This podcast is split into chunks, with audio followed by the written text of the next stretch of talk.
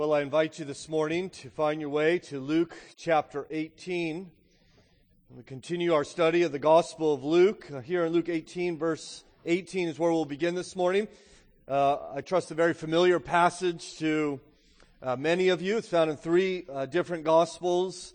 And yet I, I hope and pray that God will give us new eyes to see it and that He, by His grace and through His Spirit, would draw us closer to Him through it. Luke 18, beginning in verse 18. You'll find that on page 877 if you want to follow along in the Pew Bible. Hear now the Word of God. And a ruler asked him, Good teacher, what must I do to inherit eternal life? And Jesus said to him, Why do you call me good? No one is good except God alone. You know the commandments. Do not commit adultery. Do not murder. Do not steal. Do not bear false witness. Honor your father and mother. And he said, All these I have kept from my youth. When Jesus heard this, he said to him, One thing you still lack. Sell all that you have and distribute to the poor, and you will have treasure in heaven, and come, follow me. But when he heard these things, he became very sad, for he was extremely rich.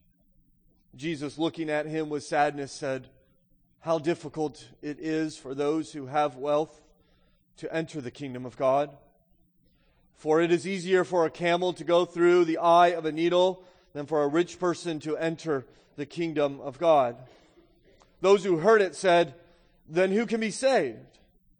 But he said, what is impossible with men is possible with God. Our Father in heaven, we're thankful for your word. We're thankful for this encounter with the Lord Jesus Christ as he works in this man's heart to, to, to bring him to salvation. And I, I trust, or to offer him salvation, I trust that you would do likewise today, that you would work in our hearts to bring us into salvation or at least to help us glory in what you have done in order to save us. So help us, speak to us, we pray, in Jesus' name. Amen. One of my uh, favorite books is uh, Alexander Dumas's uh, The Count of Monte Cristo. I don't know if you've ever had a chance to read it. It is rather large, I will tell you that beforehand, but it is an excellent book. Maybe you've seen one of the many movies based upon this book. It's about a man named Edmond Dantes who is imprisoned in the Chateau d'If because of the crimes he has done against the government. And there in the Chateau d'If, this dungeon, he meets this man named Abbe Faria.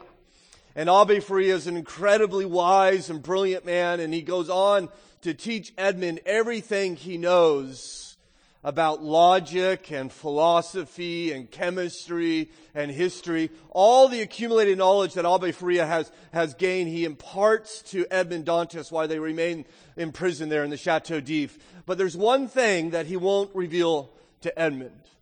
In fact, Abbe Faria this whole time wears a wooden cross around his neck.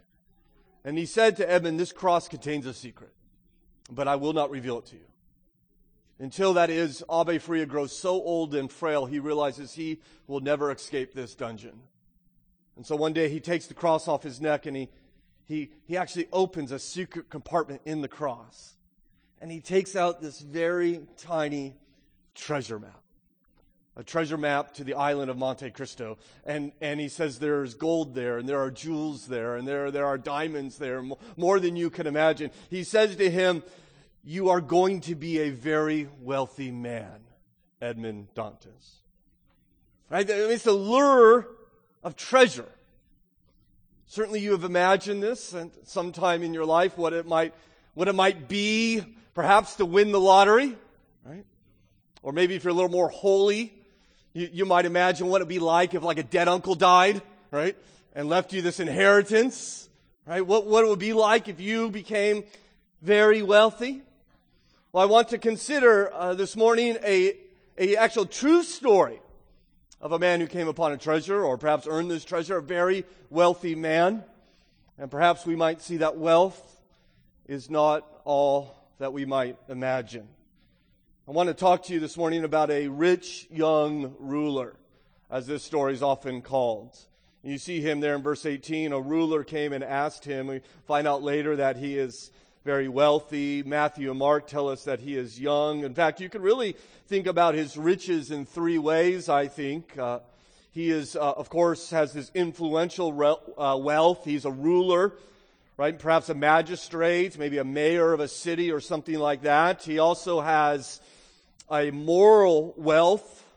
He's very concerned with keeping God's commandments. As you note in verse 21, he says in reference to the commandments of God, all these I've kept from youth. Now, I would assume he's, he's telling the truth in his mind, at least, that, that he labors to keep God's commandments. I think this man is probably a very good man that we would, in some sense, say, or at least like a, a good citizen or a generous neighbor. He maintains sexual purity, is a, no doubt a honest and a man of integrity. He has uh, moral wealth and influential wealth. He also has financial wealth. You see in verse 23, he's described as extremely rich. And a lot of times we think these things go together, right? If you're a good guy and you obey God's commands, and God's going to bless you, right? If, if you do good, you will do well, the saying goes. Or, or if you, you're not doing well, it's because you haven't been good. I don't know if you've ever seen the, uh, the movie or the musical Sound of Music. Um, I unfortunately have seen it dozens of times. And, uh, I've done everything I can to not memorize the songs, but unfortunately, they have found their way into my heart, and um, or at least in my mind. Certainly not my heart. But uh, there is a uh, a time in the in the musical. Remember when Maria is about to marry the captain, and it's all very romantic, and they're out there in the gazebo or whatever, and uh, and and so what do they do? Well, you know, they sing a song, of course, right? And uh, and and Maria sings. This always strikes me. Somewhere in my youth or childhood. I must have done something good. Right? That's that idea. In the past, I've done good, and therefore, I, am getting this good life now. That's what we think. Right? That if you obey God, then God will make life easy, give you a little money, maybe even make you extremely wealthy. And so here's this man. He's a moral man. He's a rich man. He's a powerful man. He's a, he's a young man. And I'll tell you, he's even religiously eager. Unlike most of the rich and powerful people we find in the Bible, he's not annoying. Right? He, he actually, according to Mark's gospel, runs up to Jesus. I mean, how many r- rich people uh, you actually find running? Right? They, they pay other people to run for them. And here this man comes and he runs to Jesus. Mark also tells us he falls on his knees before Jesus. He's humble. And he asks there in verse 18 the most important question that anyone can ever ask. Good teacher, what must I do to inherit eternal life? He comes to Christ. He's not asking for a handout. He's not asking for a favor. He, he's not asking for, for Jesus to do something for him. All he wants is truth. This is not a test as it so often is when the Pharisees come and try to trap Jesus. Uh, this is a genuine request. He genuinely wants to know, and he's on his knees. How can I have eternal life? You know, some people ask questions not because they want an answer, but because they want to show you how much they know, right? That's not this guy. I mean, he, he just want, how do I get eternal life? I mean, has that ever happened to you? Someone just run up to you, fall on their knees and say, please tell me, how might I get eternal life? Could you imagine how, what an incredible opportunity that would be? And, and in fact, this man even has the humility to admit that he lacks something, right? This guy is so together that he knows he's not all together. And so he comes to Jesus and says, I need some help. So you think about this rich, powerful, moral, eager, humble, young, right? The disciples must, they must have seen this guy come to Jesus and think, okay, we want this guy in our group, right? In fact, if he probably came to church this morning, we were like, okay, let's, let's, let's, let's make sure we're all friendly to that guy, right? Right? We want somebody like that in, in, in our group. This is the guy we're, we're waiting for. I, I think, maybe I'm, I'm imagining too much, but they're thinking, please don't mess this one up, Jesus. Okay? Of is this guy, we need this guy. And Jesus talks with him. And when just a handful of minutes, Jesus sends him packing. He walks away, the Bible tells us, very sad. And I, and I think this story is, um, if you can, if you allow yourself to look at it with new, fresh eyes, you'll find it shocking. Um, it's shocking as he comes and asks this question What must I do to inherit eternal life?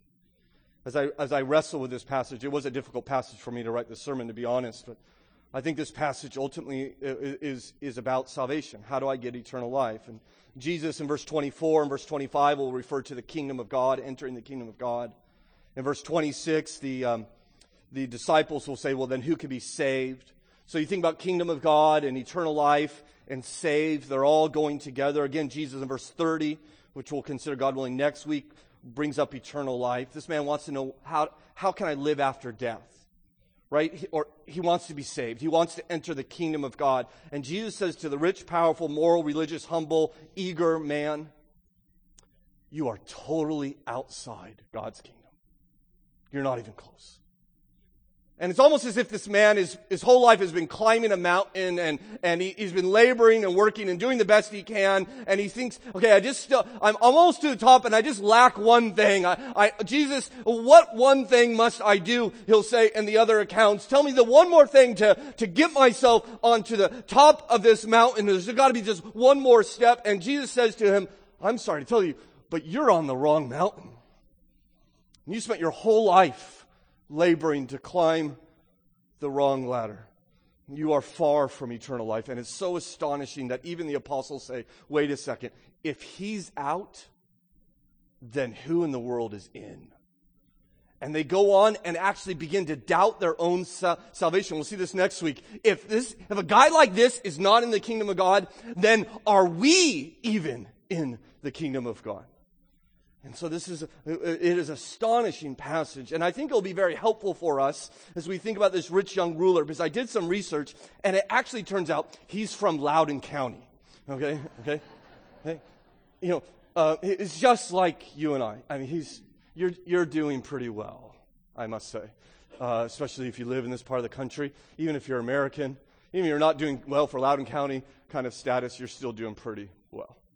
And, um, and you're, you're probably moral. You're probably a good moral person. And you, you know, you even, I mean, you're here at church today. You even admit, well, well I have room to grow, right? You, you came here and said, okay, well, there, has got to be something more for me. And so I think it's very pretty, pretty similar. And so the question then is, okay, if he's like us and he walks away sad, how, how can I make sure that when I encounter Jesus, I don't walk away sad, but I walk away happy? How, how, how can we make sure that when we, we don't leave rejected, but we leave accepted. As this man's story, I think, shows us the barriers to salvation. I would identify four barriers to salvation. My first one that I see is pride. Standing between him and eternal life is the issue of pride. Perhaps you can already pick up on it and with the way he asks the question in verse 18 when he says, Good teacher, what must I do to inherit eternal life? This story in uh, all three of the gospel accounts that record it always follows immediately the story of Jesus with the little children. Remember that? We considered that a couple of weeks ago. And, and Jesus says, you want to enter the kingdom of God, you must come into the kingdom of God like what? Right? A, a little child. Remember that? You, you have to come in like a little child. And, and immediately after he says that, here comes this, this rich man, and he says, what do I have to do? In order to get eternal life, right? In fact, it's very interesting because in the one story, you have uh, Jesus receiving those whom the disciples thought should be rejected, and the very next story, you have Jesus rejecting one who the disciples clearly thought should be accepted.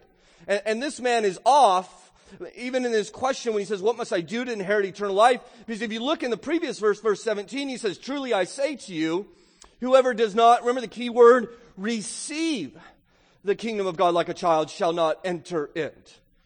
Jesus didn't say do anything. It's not about doing. It's not about earning. It's about receiving. And this man comes thinking, okay, there's got, got, to be like one more thing I need to do to kind of just check that last box to get in. There's got to be like a, maybe a pilgrimage I could take or a, a work I could do. Maybe I could write a check right? Maybe someone needs some money out there and I, I, I could give a donation. Tell me, Jesus, what can I do? And G- it's clear that he's off because look how Jesus responds to him very kind of confusingly, I think, in verse 19. And Jesus said to him, why do you call me good? No one is good except God alone. And I just think that's very strange, isn't it? It's like Jesus is picking up on this minor word in this man's sentence and focusing on it. The important thing is not that he called Jesus good teacher, at least in my mind. It's the fact that he's asking about eternal life. And so if someone comes and asks me about eternal life, I'm not going to correct what, what he calls me. Maybe he calls me something silly like reverend. What an awful name, uh, title that is, right? But I wouldn't say, well, why do you call me reverend? I would say, okay, let's talk about eternal life. But this man comes to Jesus and says, good teacher, what must I do to inherit eternal life? Jesus says, that's interesting. Why do you think I'm good? Only God is good. And I think what Jesus is doing is he's helping this, he's, he's, he's certainly correcting this man's theology. He wants him to understand who God is, I think, in order so that he can understand who he is. Right? He says, only God is good. You need to realize that God is uniquely good. That, that, that, that certainly, you know, we have goodness in us, there is no doubt, but God is unique and perfect in his goodness. And the Bible says over and over and celebrates God's goodness. Give thanks to the Lord for he is good.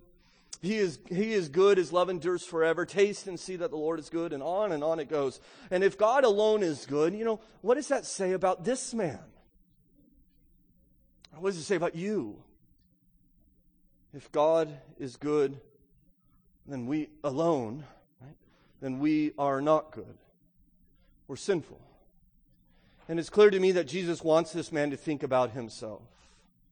Right? Um, now, listen, you may be good compared to me, but God is our standard of goodness, and therefore none are good.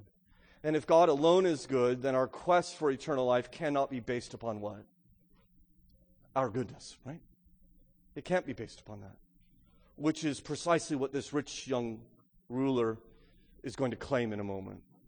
See, Jesus is not picking up an incidental word when he says, Why do you call me good? He's trying to dig out this man's root of confidence, his goodness. He's trying to humble him after all, he said just what, four verses earlier in verse 14 For everyone who exalts himself will be humbled, but the one who humbles himself will be exalted.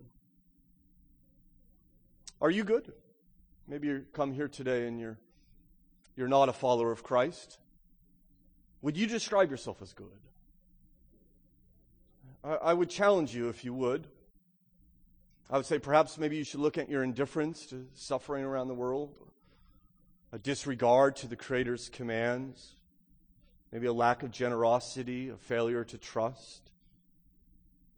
For us Christians here, I think this is helpful and it gives us um, this man uh, it, it help, seeing what jesus is doing with this man i think helps us to see what we should do with other non-believers that we should perhaps begin when we're praying for them that, that god would humble them that god would convict them of their sin that they would recognize first their, they lack goodness, and that that understanding would be the beginning of their spiritual sight.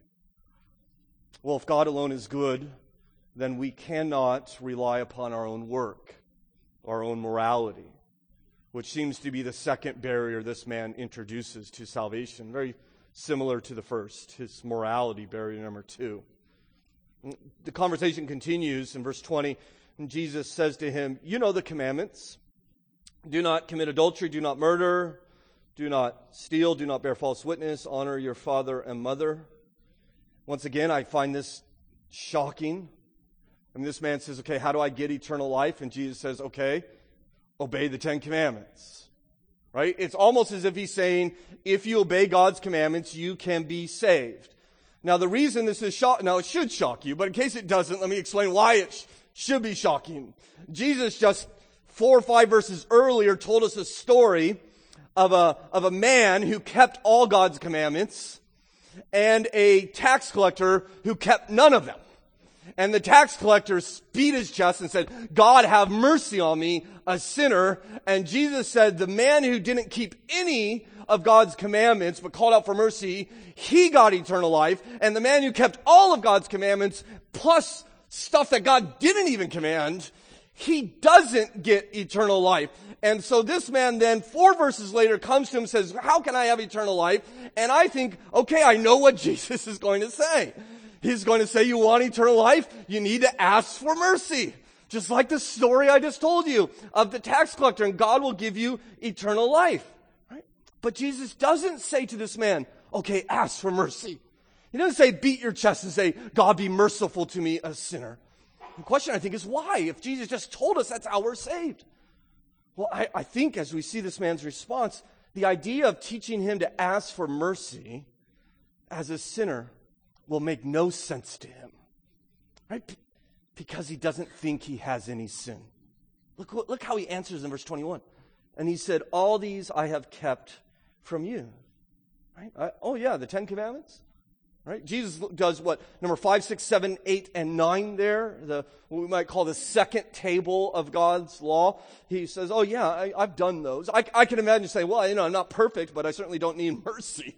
You know, I'm, i live my life in, in obedience to God's commandments. And Jesus clearly doesn't agree with his assessment after all the whole conversation about you're not good, only God alone is good, right? He just said that. And yet this man comes out and says, oh, I am good because I kept the commandments right? And, and I think Jesus is giving him the commandments in order to get him to reflect upon his own life. Look at your life through the law of God. He wants to help him see his sin. I think the goal that Jesus has in mind when he gives him the commandments is for this man to say, Oh, I haven't done these. I need mercy. Right? Notice once again, my Christian brothers and sisters, and when you're reaching out to the lost, the role of the law in evangelism. It is good and wise, as Jesus teaches us, to show us to show people their need for mercy before we tell them how they might receive mercy through Christ. That's what Jesus is clearly doing with this man. Sadly, the man misses the whole point. He says, Oh, yeah, the Ten Commandments, no problem. What else do you got for me to do? But the question is, well, why, why then is he even here? Right? If he thinks he's keeping God's law, why is he even asking this question? And I, I think, I, I think behind this man's confidence, he knows something is wrong. I think there's still insecurity in his heart. In Matthew's account, he says, All these I have kept. What am I still lacking? Right? He knows there's something missing right? He knows there, there's this insecurity. He, and somewhere in his heart, he knows his morality is not enough. And, and if you think, by the way, you came here thinking, I one day will be accepted by God because I live a good life and I'm a nice neighbor and I, and I, I love my family and I pay my taxes and all the rest. I'm a good guy. I'll give you the shirt off my back, whatever. Uh, if you think that's how you're going to get into heaven, I tell you, you, whenever you pause, you will always be insecure in your heart because you'll never know, have I done enough? Have I done enough? That's how all the world's religions are based. It's, you all have to work your way there, but then never the assurance, have you done enough? And Jesus sees this man's insecurity and he says, okay, Mr. I've done the Ten Commandments. There's one more thing I need you to do. And it's here that I think Jesus really gets to the heart of the matter. And he points to the third barrier to salvation, clearly this man's salvation, and it is the barrier of idolatry or the barrier of idols. Jesus is going to tell him something after he has confessed he keeps all the commandments. And he's going to tell him something very difficult to hear, but he's going to do it because he loves him. Again, I, I, Mark's account is fascinating because right after the man says, I've done all this, Mark tells us Jesus, looking at him, loved him and said, right? It, it's very similar to what you see in verse 24 of Luke, where Jesus looking at him with sadness Right? He loves those who do not love him back. And that's the love of our God. This is the, this is the Savior who wept over unrepentant uh, Jerusalem in love. He, he loves this man, and in love, he seeks to perform this surgery upon this man's, man's soul. He sees what's killing him, and he says, Okay, if, one more thing. If you want to come into the kingdom of God, you need to get rid of all your money. Verse 22.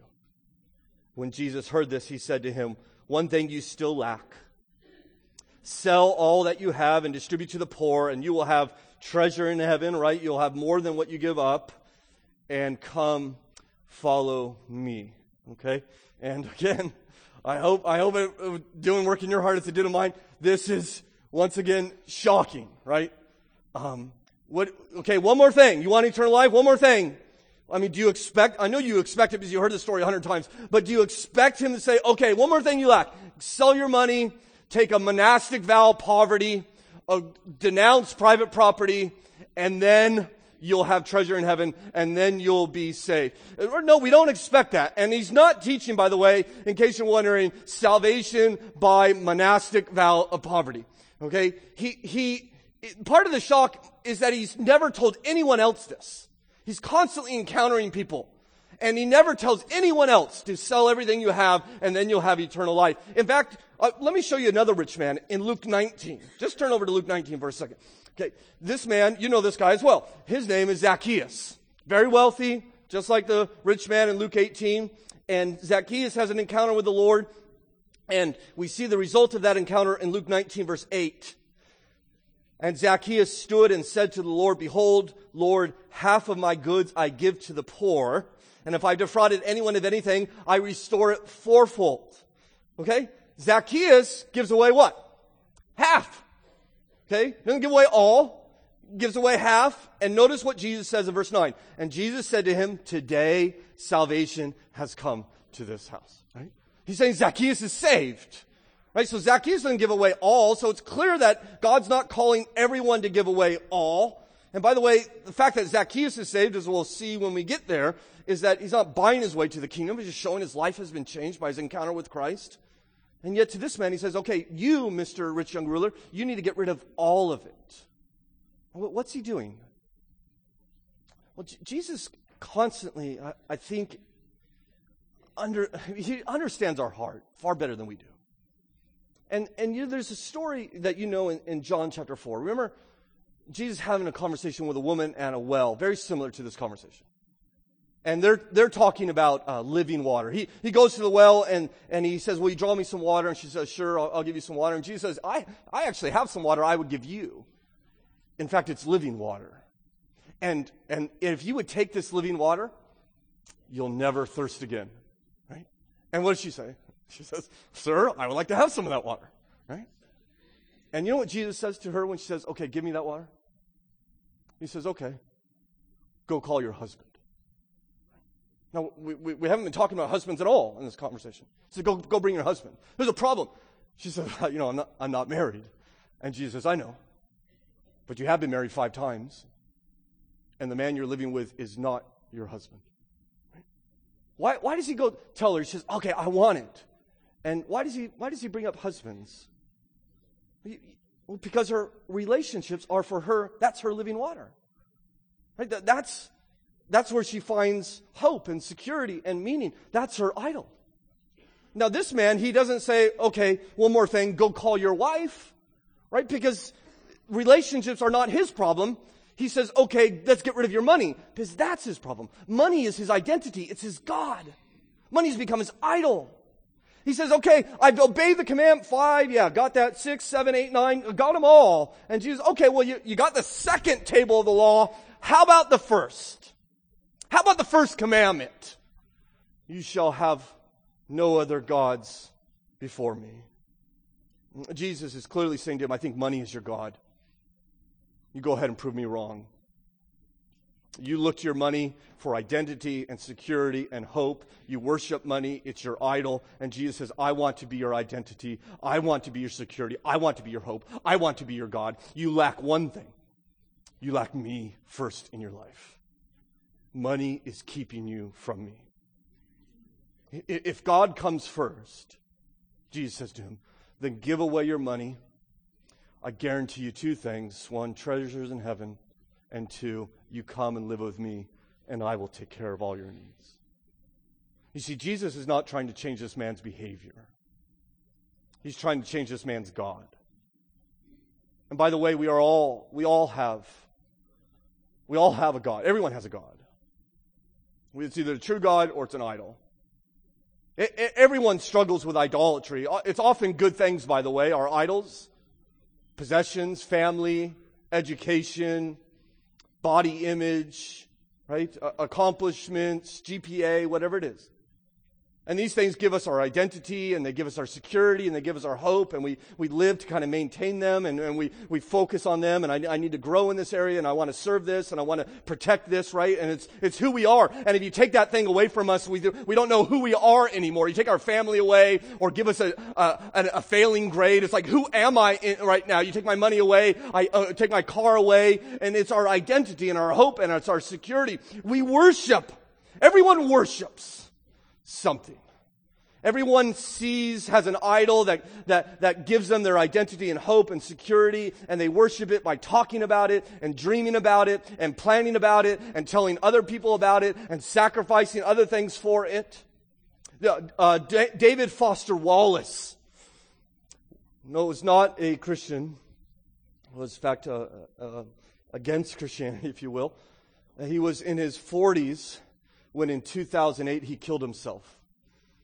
Um, but David Wallace um, knew something about his own heart and soul. Listen to what he says. In the day to day trenches of life, there is no such thing as atheism. There is no such thing as not worshiping. Everybody worships. The only choice we get is what to worship. And an outstanding reason for choosing some sort of God to worship is that pretty much anything else you worship will eat you alive. If you worship money and things, if they are where you tap real meaning in life, then you will never have enough. Worship your own body and beauty, you will always feel ugly. And when time and age start showing, you will die a million deaths worship power, you will feel weak and afraid, and you will need ever more power over others to keep that fear at bay. Worship your intellect, being seen as smart, you will end up feeling stupid, a fraud, always on the verge of being found out. I think that is brilliant and spot on. We all worship something, and Jesus simply seeks to change what we worship to become the center of our life. He wants to be the center of this man's life. And I think this is important for us to understand because sometimes we have in our culture uh, this very kind of Christianized culture, if you will, of course becoming less so, but we think Christianity is something we add to our life kind of Christianity kind of rounds us out. I got my career, I got my family, I got my hobbies, and I have Jesus over here, and that will just kind of make me a complete person. He's just another book we put on our shelf. And he comes to this, comes to Jesus and says, okay, you know, I'm doing this, and I'm, I'm I got the wealth covered, and everything's good. I've, I've risen up in ranks. I, I lack one more thing, Jesus. What, what one more thing should I do? And Jesus says, listen, pal, you don't need one more step. None of us need one more step. I need to become everything to you. Everything needs to change. And I think so often we have this idea that we're gonna, you know, Jesus will come and enhance our life. Right? He'll make, he'll, you know, he'll make my marriage better or, or, or help me in my finances. And, and we, it's almost like we're inviting Jesus over to our house. And I know I've used this metaphor before, but it's helpful that we invite Jesus over to the house and say, okay, Jesus, I want you to brighten this room up a little bit.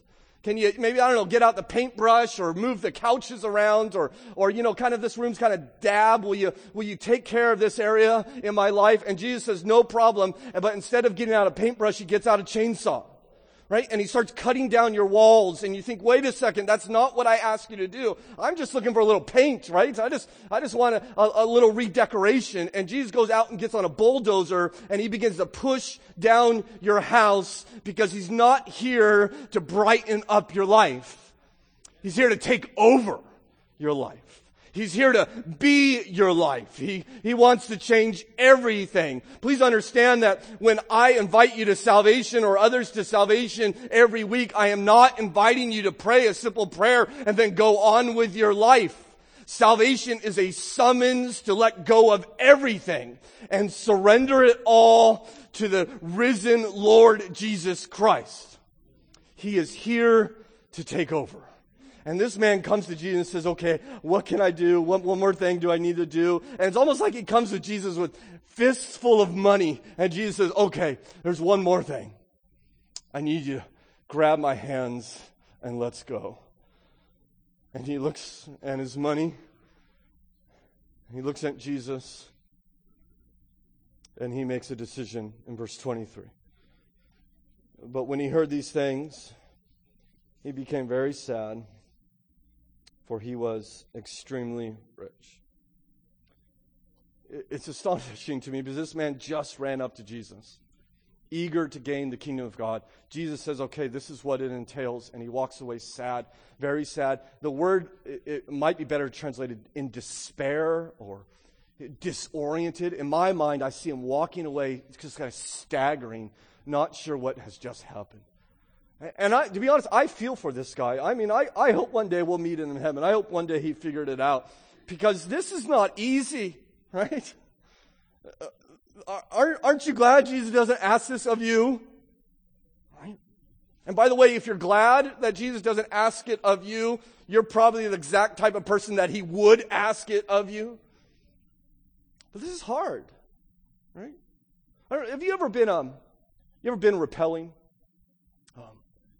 Rappelling is uh, an interesting experience because one moment you're you're on you're standing on the earth, and then the next moment you're you need to lean lean back over a 200 foot chasm, right? And you hold onto a rope, right? They, they harness you up, they tell you how to hold the rope, and you lean back. And I, I know the earth. The earth and I are friends, and I've been I've known the earth my whole life, very stable, right? Okay? But the rope, man, you've just met the rope. And uh, you're not quite sure about the rope. And what you have to do is you just have to, I mean, just let you put all your trust that this rope will hold. And I feel like that's what Jesus is asking. He knows his money. He's had his money his whole life. He knows, he knows what it's like to live this life. And Jesus calls for him, you need to lean back now. And you need to trust me. And he would not do it. He walks away very sad. What a, what a powerful contrast between this man and the other rich man in Luke 19, Zacchaeus, who's just giving, just giving, who wants money, right? Zacchaeus is just like, okay, you want some money? Here's some money. I got some money for you. It's just this joyful generosity. Zacchaeus is totally changed. And I think these two guys really typify the, the common reactions to Jesus. When you come to Jesus, and if you come to Jesus, you understand that Jesus does two things. Jesus always demands more than you want to give him and he always offers you more than you ever thought to ask. Right? And if you've been following Jesus, you've encountered that. That he will want more from you and he will give you more than you ever thought. And that people are coming to Jesus, and there's really two reactions. People are either radically changed like Zacchaeus, or they are radically disturbed, or sad, or angry like this man. It's always these two responses. It's always bowing in awe and love and reverence and joy, or it is always offended, or disturbed, or angry. No one is ever indifferent with Jesus, right? We've been in Luke for a while now. We haven't found anybody bored with Jesus. No one is yawning when Jesus is around. And if you find Jesus like sweetly comforting and he would be good on a Hallmark card that you would send out on Mother's Day or something like that, you have not met the real Jesus.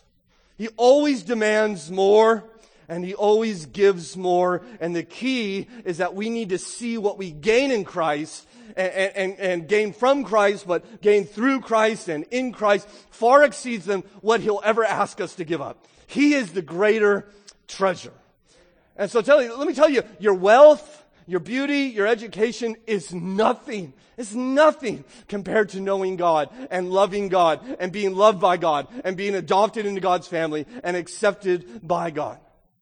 Is, is He your first love? Is He first in your life? And, and if you answer that question in your head, my second question is, how do you know? Because I'm afraid all of us are going to say yes. But what are, what's the evidence? That might be a great question to have over lunch. Grab, grab some friends, go out to lunch today and say, okay, let me ask, Pastor asked this, ask this. Is God first in your life and how do you know? That's what he's asking from this man. And in, in the end, he says, no, listen, I want God as long as he doesn't come between me and my idols. I wonder if there's anything you're unwilling to give up to follow Jesus. Is, is there something that if Jesus asks you to give up, you, you, you maybe something you fear that Jesus might ask you to surrender? Well, that might be helpful for you to think about and pray through. I want you to understand He's worth everything. He is a treasure beyond compare, both now and forever. And more than that, not only is He a treasure, He treasures you. He delights in you. You can take your identity not from your bank account or your GPA or your dress size or whatever it might be. You could take your, your, your identity from Jesus. I love how John Newton put it. He said, Since I have known the Savior's name and what for me He bore, no more I toil for empty fame, I thirst for gold no more. Placed by his hands in this retreat, I make his love my theme, and see that all the world calls great is but a waking dream. And Jesus moves on to a fourth idol, or fourth, uh, excuse me, fourth barrier to salvation. And it's clear, isn't it? It's that of money. Jesus understands this is getting away. You notice he walks away sad in verse 23 because, why? He was extremely rich. And as I mentioned, just like you, you, you I want you to understand today, you're extremely rich. Now, the problem with, with talking about rich people in the Bible is everyone thinks, okay, I know rich people, they're the people richer than me. Right? They're always richer than you. But let, let me just ask you today, very simple question. Do you have a toilet in your house? Right? And then you, you pull the lever and then it takes things away, right? You have one of those? If you have one of those, you are rich. 53% of the world's population lives on 10, less than $10 a day. 53% of the world's population. That's $2,500 a year. You make more than that? Probably. You make 10 times that? you, you are, you are, if you make 25,000 a year, you are 10 times richer than the average person in this world. Chances are you probably make far more than that. You're rich, he's rich, and he walked away sad because he's rich. I think that, by the way, that would be a good slogan for the lottery, don't you think? Um, win the lottery and walk away sad, right? That's clearly what. See, money. Listen, money does not promise. Money promises happiness, but it doesn't always come through. Now, now listen, it, money's a blessing, right? And praise God for generous people who, who, who use their money, not, don't worship their money, but use it. I mean, you know who, why Luke has the, the, the freedom to write this book? Because a rich man named Theophilus said, here's some money, go write a gospel. It's why we get the gospel of Luke. It's why we get the book of Acts. Some rich man commissioned Luke to, to write this, right? So we praise the Lord. But it's a temptation. Money's like fire. It can be very good and very dangerous. And you know the dangers of money, don't you? Money can make you dishonest, can't it? Right? You fudge your taxes. Why? You're going to be just uh, easy with the truth because you want a little bit more money in just a little while. In fact, just a couple pages. Uh, uh, one of his own disciples is going to make the suicidal deal to betray him for a pocket full of coins. Right? M- money, money can make you hard right? I mean, remember Luke 16? Another rich man, right? Remember the rich man and the beggar Lazarus? Just walking over this man, not helping him. Money leaves you wanting. You never will satisfy. You're always going to want more. Um, one Christian author said, acquiring things is a slippery slope. The more you get, the more you want. The more you want, the more dissatisfied you feel with what you can't get. Money and work expose the depths of our depravity. Work and money satisfy us initially, but then leave us disillusioned, hungry for what no person or object can give us. Money not only um, leaves you wanting more, it, it distracts you from what's really important. Proverbs 11, verse 4 says, Riches do not profit in the day of wrath. Right? When trouble comes upon you, when, when death comes upon you, when difficulty comes upon you, your money is not going to help you. And yet we spend all our time accumulating it and not working on the relationships that we need and the character we need, right? Listen, no one, no one, I don't know how many people have died in this world, but there's a lot, right? No one has ever said on their deathbed, no one, of all the people who've died, no one's ever said, man, I wish I spent more time in the office.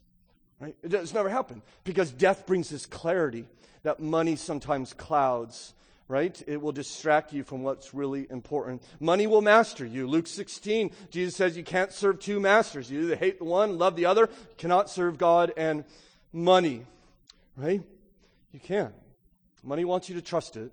Money promises what it will do for you if you have more of it, and you dream about what you can do. Money, money hates to be given away. Money takes hold of us. Beware of the money you have.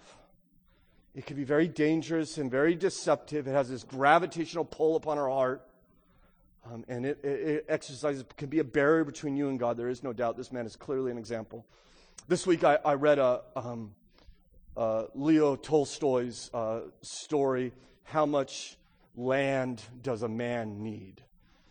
Um, it's a story of this man named Pahom, and he's tempted by the devil into discontent and uh, he thinks, I just need more land. And the, the devil promises, listen, I will give you land enough. Right? That's the key word enough.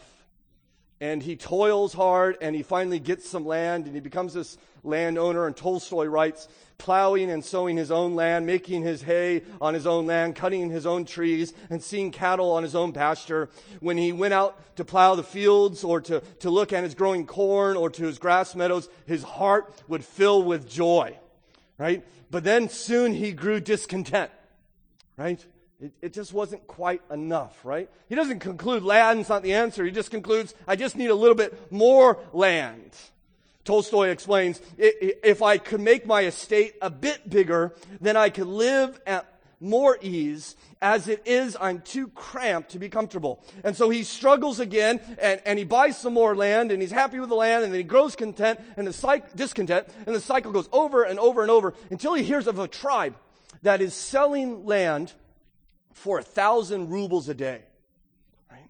He says, What do you mean you're selling land for a thousand rubles a day? So you could, we will give you as much land as you can get in one day for a thousand rubles. And, and the idea is they say, well, you, listen, you start at sunrise in one spot, and you go out as far as you want, and you dig a little hole to mark your spots every once in a while, and then, and then as much land as a boundary you can draw, everything within that boundary you get. The only thing is you have to get back to the starting point before the sun sets. And so this, I mean, he's just, Pahom is just thrilled with this. He can't sleep at night. He's all excited. And he, as soon as he sees the sun over the horizon, he starts off with all the tribes surrounding and he goes and goes and goes, right? And uh, he's digging and going and, and he realizes, well, it's very hot and the sun is getting farther in the west. And he turns and looks and he's thinking, oh, I'm too far away. And, and, he, he does everything he can to get back to the starting point, and he runs and races, and he's throwing off his, his, his, his garments just to get back, and the sun's going down, and he's running, and the whole tribe is, is cheering, and, and just when the, when the sun goes below the horizon, Pahom thrusts himself, and he, and he makes the, the finish line, and all the tribe just celebrates, and the, and the, the chief is just laughing, thinking, I've never seen anybody get so much land in a day, and his servant rushes to him to pick him up to celebrate, and Pahom is dead from exhaustion. And the servant picks up the shovel lying by his body and he digs a grave. And Tolstoy, who entitled the book, How Much Land Does a Man Need, concludes it writing, Six feet from head to heels is all the land he needed. Are, are you living a life of honor to God, of meaningful sacrifice and love? Or is life just this mad rush to get as much as you can? Are you going to part with it one day? You're going to leave it all behind. All you need is six feet in the ground. Right? Do you live for things? What were the five largest expenses you had last month? Right? Where, where's your mon- money going? Look at your credit card statement or your check ledger and take inventory on your heart. This, listen, this man gets so close to Jesus and, and money starts jerking his chain. Let's get out of here. And it's sad, and he's sad, and even Jesus is sad. As you see in verse 24, Jesus looking at him with sadness said, How difficult is it for those who have wealth to enter the kingdom of God? For it is easier for a camel to go through the eye of a needle than for a rich person to enter into the kingdom of God. Jesus clearly is painting a picture of the, an impossibility. He picks the largest animal they knew, that would be a camel, and he picks the smallest opening that they had, the eye of a needle. And his point is, as hard as it is to get a camel through the eye of a needle, it is harder to get a rich person into heaven. Right? Now, it, listen, it's, by the way, it's impossible to get a camel through the eye of a needle. You do understand that, right? And therefore, what Jesus is saying, for rich man to enter into heaven is what? It's impossible. At least humanly so. Now, many, I don't know if you've heard that, that some pastors have come, well, there's a tiny gate. Have you heard this? There's a tiny gate in Jerusalem called the Eye of the Needle, and a camel could get through there, but you got to unload the bags and squeeze it through. The only problem with that is it's not true. There is no such gate. Um, in fact, the gate was, was built in, in the 10th century after this story, about 1,000 years after Jesus told it. So just dismiss this. It's missing the whole point of the passage. The point of the passage is not hard for him to be saved. It is impossible. And which is why the apostles or the, the followers of Jesus say in verse 26, those who heard it said, then who can be saved? Mark tells us they were amazed at these words. And the idea is if a rich person who has, God is clearly blessing and God is pleased with them, if anyone can make it into the kingdom of God, it must be the rich. God clearly loves them. And Jesus says, no, no, no, listen. It's impossible. And they say, well, if the rich can't be saved, then, then how can anyone be saved? And Jesus responds, oh, oh, I'm sorry. it's just not impossible for the rich. It's impossible for anyone to be saved. In verse 27, he says, What is impossible with men is possible with God. Amen, indeed. Consider quickly and lastly that God overcomes all barriers. If we have barriers to salvation, please don't know that God can overcome them. So I want to be clear, verse 27. What does he mean with the word impossible? What is impossible? So the, they, he says it's harder for a rich man to get into the kingdom than for a camel to go through the eye of the needle. The disciples then respond and they don't say, okay, how then can a rich person be saved? They don't, that's not their question. They broaden it to everyone. They say, then how can anyone be saved? And then what Jesus says in verse 27 is what I'm telling you about the rich is true for everyone. That salvation is humanly impossible whether you're rich or poor. Now here's the good news is that verse 27 does not end that it's impossible with men, but it concludes, you gotta read on and rejoice. What's impossible with men is possible with God. Right? And see, in other words, God can overcome those barriers. God does what is impossible. Now you, my brothers and sisters in Christ, need to understand today that your salvation is a impossibility in your own effort, and therefore you are saved simply because God has done a miraculous work for you. Your salvation is a miracle of God. Therefore, it's just not, listen, it's just not surprising when the rich are saved. It's surprising when anyone is saved, right? We should be in awe whenever it happens. In fact, I, I think you want a passage to memorize this week and delight in and think about. Memorize verse 27. What is impossible with man, referring to salvation, is possible with God. God has done the impossible in your life to save you. Be in awe. And I would think, the, listen, the more in awe you are of your salvation, the easier it will be to pray for those who are not saved the more in awe you are of your salvation, the more bold you will be in your witness to the lost. Because if you think, okay, well, it makes sense that I'm saved, clearly, right? But this guy over here, man, he is way too far from God. I mean, that, that would be a miracle, right? No, no, no. You're a miracle. The fact that you're saved is the miraculous, stunning, omnipotent, loving work of God. How stunning it is that that, that you have come into God's kingdom. Understand that. And then your fervency to, in evangelistic prayer, your boldness in witnessing will grow. Right? I don't care how far your wayward son has gone or how firm your dad is in his unbelief or your Muslim neighbor or your, your agnostic coworker or your rich boss. Nobody is too hard for God to save. He, after all, he saved you. He overcame the impossibility. He can save all because God overcomes all barriers. And he does it through the rich young ruler. Not the one who walked away, of course, right? There's two in this story, right? Can't you see the other? Jesus, young man in his 30s, far richer than this man or you or anyone that we can imagine, had all the had all wealth. And and he ruled, not not a little village. He sat on a throne in heaven and ruled the cosmos. And by the way, uh, Jesus kept all the commandments even from youth, especially the first one. And what did he do? He gave it all up. For whom? The poor.